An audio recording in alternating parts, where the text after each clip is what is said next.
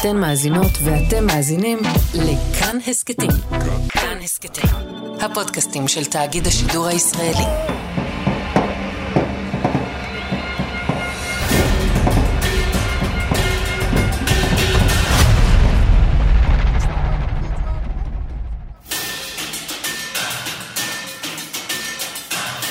ב-6 ביוני 2019 התקיים באולן בטר, בירת מונגוליה, משחק צנוע על הנייר, אבל כזה שהיווה גם ציון דרך עולמי רב משמעות.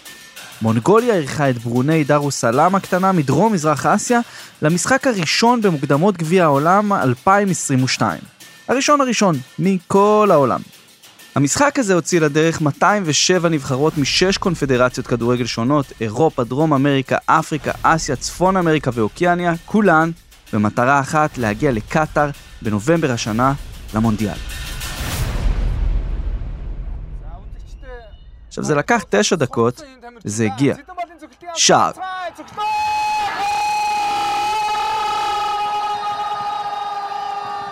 מונגוליה עלתה ליתרון בביתה חופשית יפהפייה לעיני קהל של קצת יותר מ1,000 איש ביציעים, על הגדר מחוץ למגרש ובמכוניות שעמדו בפקק בכביש הסמוך לאצטדיון. כן, זה היה השער הראשון במוקדמות המונדיאל הקרוב. מאז התפקיד של מונגוליה בטורניר הסתיים, היא כבר מזמן הודחה. אבל בנקודה הזו, הדבר הזה שנקרא המונדיאל 2022 יצא לדרך.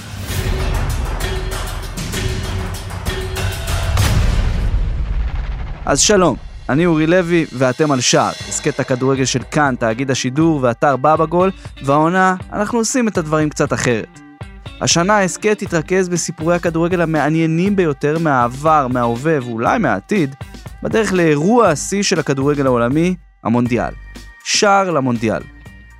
בספר שלו 31-0, הסופר הבריטי ג'יימס מונטגיו ליווה את הנבחרות המדורגות במקומות הנמוכים ביותר בדירוג פיפה, במסע שלהן במוקדמות מונדיאל 2014.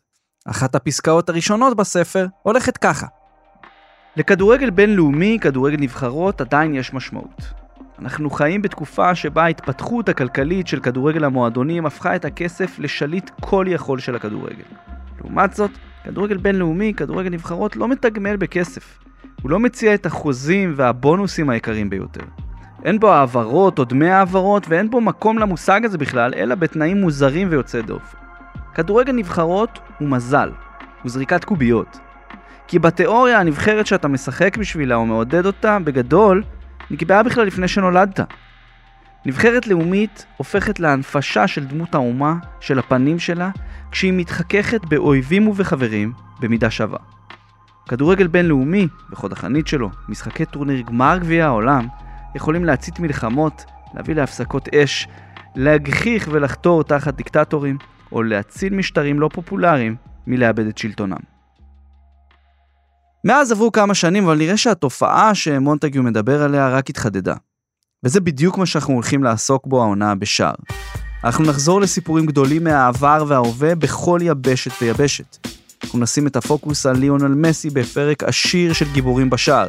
אנחנו נבחן את המשמעויות של מונדיאל במזרח התיכון והנבחרות הערביות הגדולות שהשתתפו בו. נחזור למונדיאל 1970 ולנבחרת ישראל שלנו. וככל שהעונה תתקדם ומוקדמות המונדיאל יתרכזו לכדי רשימת הנבחרות הסופית שתשתתף במונדיאל 2022, יהיו עוד הפתעות. וכיאה לעונה שתתרכז כולה בגביע העולמי, בפרק הזה אנחנו חוזרים למקום שבו הכל התחיל, המונדיאל הראשון. מה גרם לו לקרות בעצם, מי היו הגיבורים שלו, ואיך נראה ונשמע הגרעין, השורש והאקט הראשוני של אחד הריטואלים האנושיים הגדולים ביותר בני זמננו, הגביע העולמי בכדורגל. המונדיאל.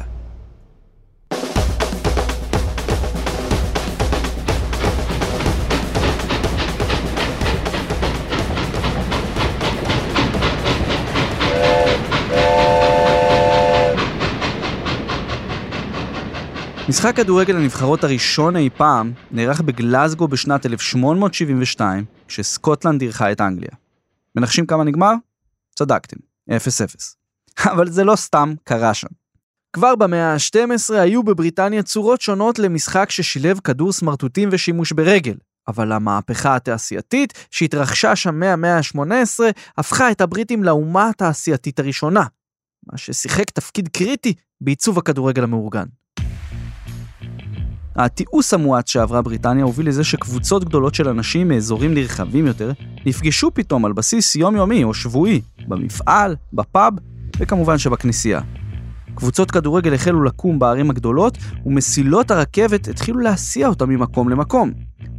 עד אותה תקופה כדורגל היה, בהכללה גסה, סוג של מנהג פרוע, שעשוע חצי ספונטני כזה ומאוד מבולבל, אבל ב-1863 כמה חברים בוגרי בתי ספר ציבוריים בלונדון החליטו להקים את התאחדות הכדורגל הראשונה ולחתום את ספר החוקים של מה שנקרא Association Football, שממנו נגזרת המילה האנגלית Soccer, צורתו המודרנית ביותר של משחק הכדורגל.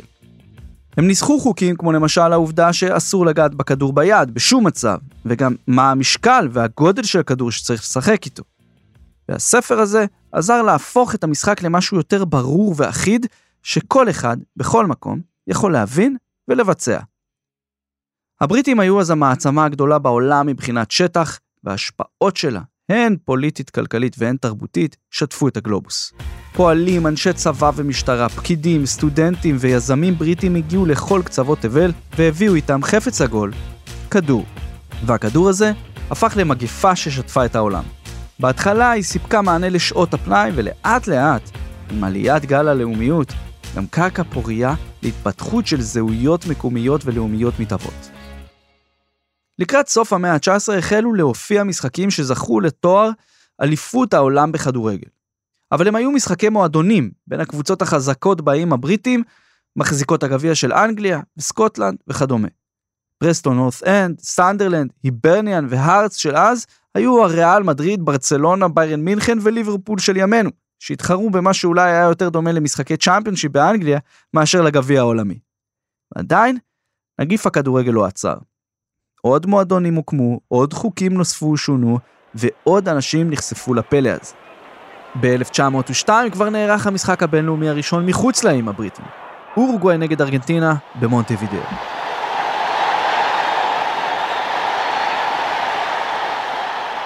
בתחילת המאה רגע ה-C ומרכז הכדורגל הבינלאומי היה טורניר הכדורגל של האולימפיאדה. ב-1904 הוקמה הפדרציה הבינלאומית להתאחדויות כדורגל, או כמו שאתם מכירים אותה בשמה, פיפה, שהורכבה מנציגי התאחדויות אירופאיות בלבד, ורוב תפקידה היה לפקח על טורניר הכדורגל האולימפי. אבל בהתאם לחוקי האולימפיאדה באותה תקופה, המשלחות היו יכולות להשתמש בספורטאים חובבנים בלבד. הדבר הזה הצבן את פיפה, ששמה לעצמה מטרה, לארגן טורניר נבחרות אלטרנטיבי, שבו כן ישחקו השחקנים הטובים בעולם. ב-1906 היה גם ניסיון כזה, אבל הנבחרות לא היו מעוניינות לשלם בעצמן על התחבורה ועל עינה, והטורניר לא המריא. אבל דווקא במקום שבו פיפה האירופאית נכשלה, מדינות דרום אמריקה עשו היסטוריה. לציון 100 שנה למהפכת מאי שהביאה לעצמאות ארגנטינה, ב-1910 הארגנטינאים הזמינו את צ'ילה ואורוגוואי לטורניר הכדורגל הראשון אי פעם שהורכב מנבחרות לאומיות.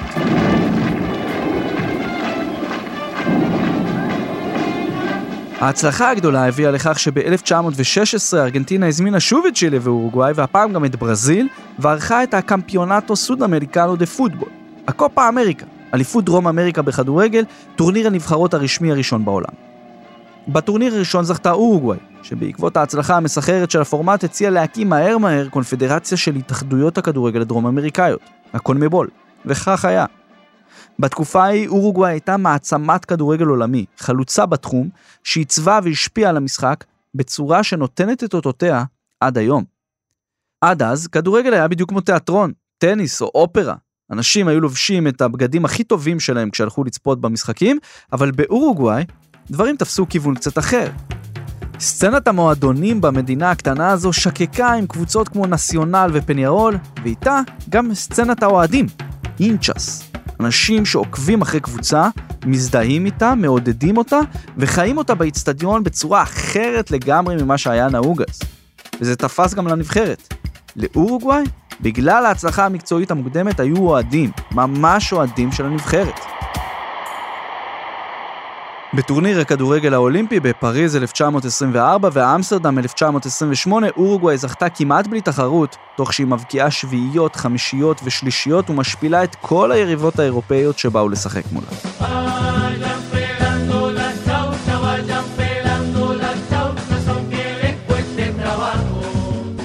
אבל איך כל טורנירי המועדונים האלו, ההתאגדות הדרום-אמריקאית וההצטיינות האורוגוואית בענף הכדורגל באולימפיאדה, קשורים בכלל להיווצרותו של גביע העולם, אתם בטח שואלים.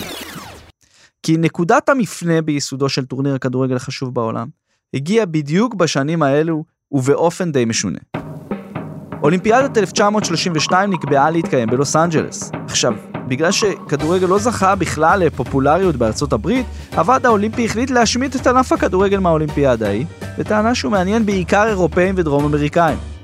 אנשי פיפה ובראשם נשיא הארגון ז'יל רימה, שראו איך אירוע השיא שלהם מתפוגג לנגד עיניהם דווקא כשהענף בתנופה עולמית די גדולה, ראו בזה הזדמנות. גם ככה היו להם חילוקי דעות עם הוועד האולימפי לגבי שיתוף כדורגלנים מקצוענים באולימפיאדה, אז בגדול הם פשוט אמרו, לעזאזל עם הסנובים האלה מהוועד האולימפי, אנחנו נעשה טורניר משלנו. וככה נולד הגביע העולמי, המונדיאל. כמי שזכתה בטורניר הכדורגל האולימפי פעמיים ברציפות, אורוגוואי נחשבה אז לאלופת העולם בכדורגל. ובגלל זה, את אירוח גביע העולם הראשון, פיפה הטילה על המדינה הדרום-אמריקאית הקטנטנה הזו. זה לא היה פשוט, בעיקר מבחינת הנבחרות האירופאיות. העלויות של מסע כזה מאירופה לדרום אמריקה בשי דרך האוקיינוס האטלנטי היו גבוהות מאוד, ובהתחלה אף התאחדות אירופאית לא ששה לשלוח נבחרת. יותר מזה, אנגליה, מולדת הכדורגל, בכלל סירבה להשתתף ולהיות חברה בפיפה, כי זה לא ממש היה לכבודה כמי שהמציאה את המשחק. אבל הנשיא ז'יל רימה לחץ, ויש שאומרים שגם אימן, וככה נבחרות צרפת, בלגיה, רומניה ויוגוסלביה עשו את הדרך לאורוגוואי ביחד, 3 שבועות בספינה, לטורניר שכלל אותן ועוד 7 נבחרות דרום אמריקאיות ו2 מצפון אמריקה. סך הכל 13 נבחרות ב4 בתים, ששיחקו ב3 אצטדיונים בעיר הבירה מונטווידאו, כולל האסטדיו סנטנריו, עם 90,000 המקומות, אז האצטדיון הגדול ביותר בעולם מחוץ לאיים הבריטים. ההצלחה של הדבר הזה? הייתה מיידית ומטורפת. המונדיאל הראשון נפתח עם 2 משחקים במקביל, צרפת נגד מקסיקו וארצות הברית נגד בלגיה.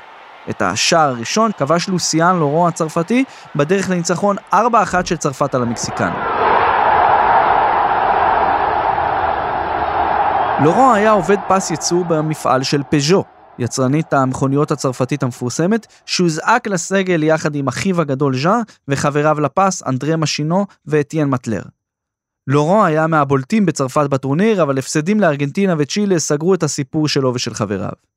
כמה שנים אחר כך, במלחמת העולם השנייה, הוא גויס לצבא הצרפתי ונפל בשבי הגרמני, שם הוחזק כ3 שנים. לאחר השחרור שלו ב-43 הוא חזר וגילה שכל חפציו שהשאיר במחסן ליד שטרסבורג, ביניהם גם חולצת גביע העולם 1930, נבזזו. הוא חזר לשחק תוך כדי המלחמה עד שפרש כמאמן שחקן ב-1946. אגב, מגיל 90 הוא הפך ליחיד מאותה נבחרת צרפתית למונדיאל הראשון שזכה להישאר בחיים כדי לראות את צרפת זוכה בגביע העולמי הראשון שלה בשנת 1998. אבל לוסיאן לורן לא היה הסיפור הגדול במונדיאל הזה. לחצאי הגמר הפילו אורוגוואי המארחת, ארגנטינה המוכשרת והקשוחה, יוגוסלביה, ולא פחות ולא יותר מאשר ארצות הברית. כן. הצפון אמריקאים חטפו 6-1 מארגנטינאים, אבל סיימו במקום השלישי אחרי שניצחו את יוגוסלביה שהפסידה באותה תוצאה בדיוק לאורוגוואי בחצי הגמר השני. יוגוסלביה טענה שקופחה בשיפוט ביתי אחרי שנבדל שנוי במחלוקת מנע ממנה את ה-2-2. ולא, לא היה הסבר שיציל אותם.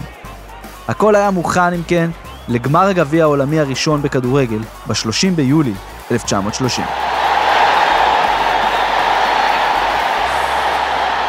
הגמר בין ארגנטינה לאורוגוואי היה שחזור של הגמר האולימפי מ-1928, ובאמת הפגיש בין 2 הנבחרות הטובות בעולם אז בסוג של דרבי, הדרבי של נהר על הפלטה.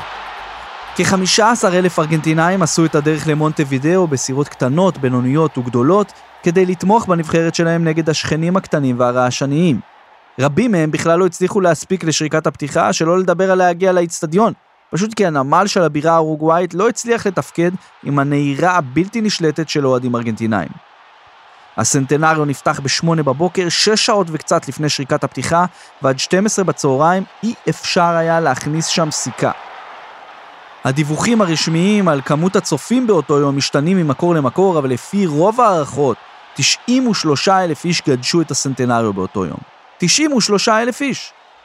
התכונה לפני המשחק הייתה אמיתית. אף שופט לא הסכים לנהל את המשחק מחשש שיפגעו בו. עד שבסוף, כמה שעות לפני, הבלגי יאן לנגנוס הסכים לשאת בעול, רק אחרי שפיפ"א וממשלת אורוגוואי התחייבו לערוב לביטחונו. גם מונטי הארגנטיני קיבל איומים על חייו אם ישחק, אבל החליט להשתתף בכל זאת. ואם זה לא הספיק, דקות לפני העלייה למגרש התעוררה מהומה. עם איזה כדור צריך לשחק? כן, בגמר הגביע העולמי הראשון, רבו על מי מביא את הכדור. הארגנטינאים לא היו מוכנים לשחק עם כדור אורוגוואי, ולהפך. פיפ"א התערבה מהר ופתרה את המחלוקת.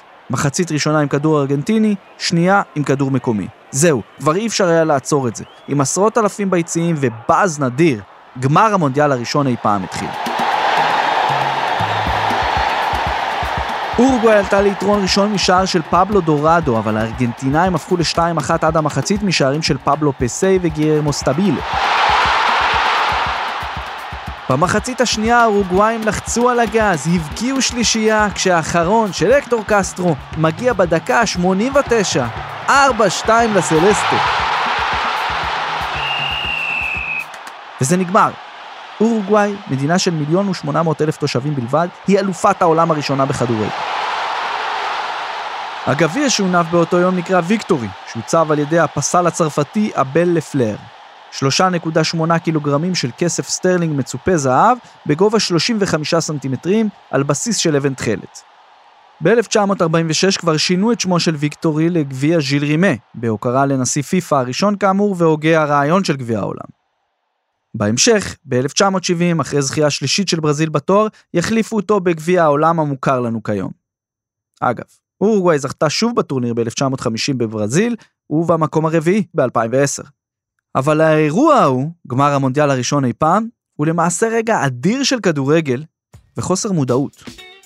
כל הנוכחים עוד לא מודעים לזה שהמעמד הזה, גמר מונדיאל, עם כל התכנונים, השכנועים, הבעיות, העמולה וההתרגשות, עתיד להפוך לאקט מכונן, למסורת בעולם שלנו שתרוץ שנים קדימה, ולריטואל אנושי נדיר שנוגע בלבבות של מיליארדי בני אדם, ולא רק אוהדי כדורגל ולא רק חובבי ספורט, אלא בכל מי שיש לו לב.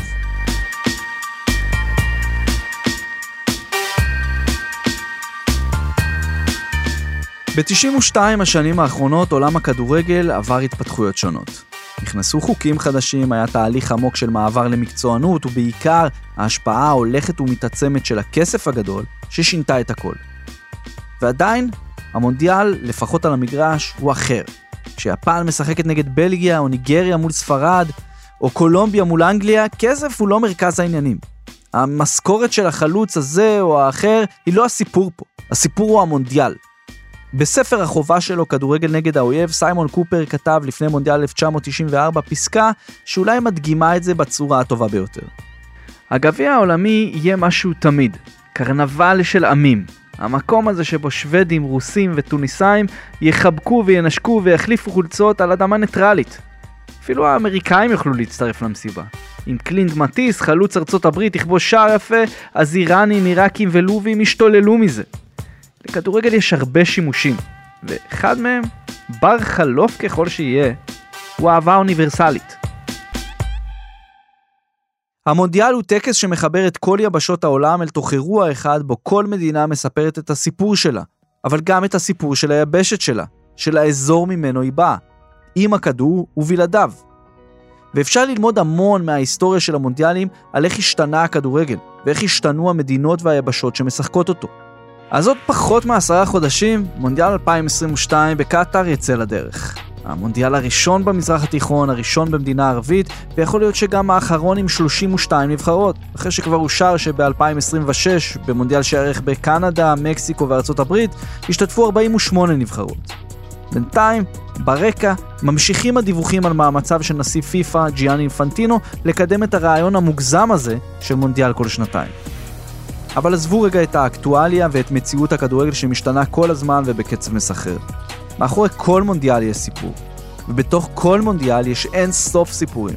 אם זה מאמן, שחקן, שופט, אוהדת, נבחרת, מדינות, עמים ואנשים, בסוף כל הסיפור סביב המונדיאל הזה, זו העובדה ש1 ל4 שנים מיליוני בני אדם מתכנסים לנקודה מסוימת על הגלובוס, ועוד מיליארדים נדבקים למסכים בכל פינה בעולם, כדי לחזות בפלא הזה שהוא טורניר הכדורגל הגדול ביותר, הנצפה ביותר, וגם איפשהו החשוב ביותר.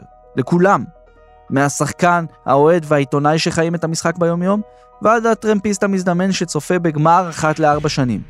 המונדיאל הוא של כולם. משער בודד של מונגוליה נגד ברוני דארוסלאם מול כמה עשרות זוגות בודדות של עיניים, ועד משחק הגמר שמיליארדים צופים בו מסביב לעולם.